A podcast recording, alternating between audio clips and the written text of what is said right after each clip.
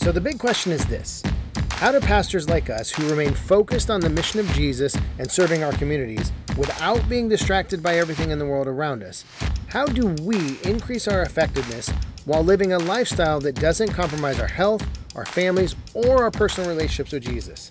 That's the question this podcast is going to answer. I'm Dr. Brandon Party Cooper, and welcome to the Ministry Hackers Podcast.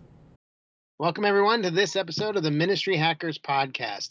Welcome to 2021. Happy New Year. I hope you have had a great start to the year, uh, getting everything back into the swing of things, getting back away from Christmas vacation and Christmas break and whatever that looked like for you. I hope that you, you are uh, getting back in the swing of things for you. I know I am. This is uh, my first day really back in the office trying to get things done. I'm hanging out here today in my virtual office here in the Rocky Mountains.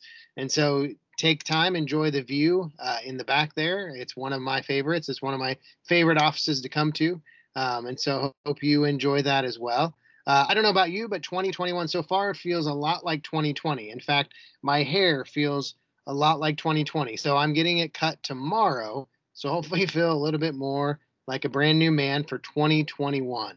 Um, I hope you're coming into 2021 um, optimistic, hopeful. I know it's been a rough year this last uh, several months um, in 2020. It's been rough. I know for for many people that I know, we still have a lot of people um, fighting COVID. A lot of people um, trying to figure out new normals for themselves. For most of us in ministry, uh, we're still navigating a lot of the same challenges that we were um, coming into the close of the year. And so, um, so I just want to encourage you.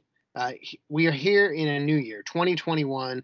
Um, we don't know what the year is going to look like. Um, we don't know what is lying in front of us over these next several months. Um, and so I want to encourage you to keep your head up.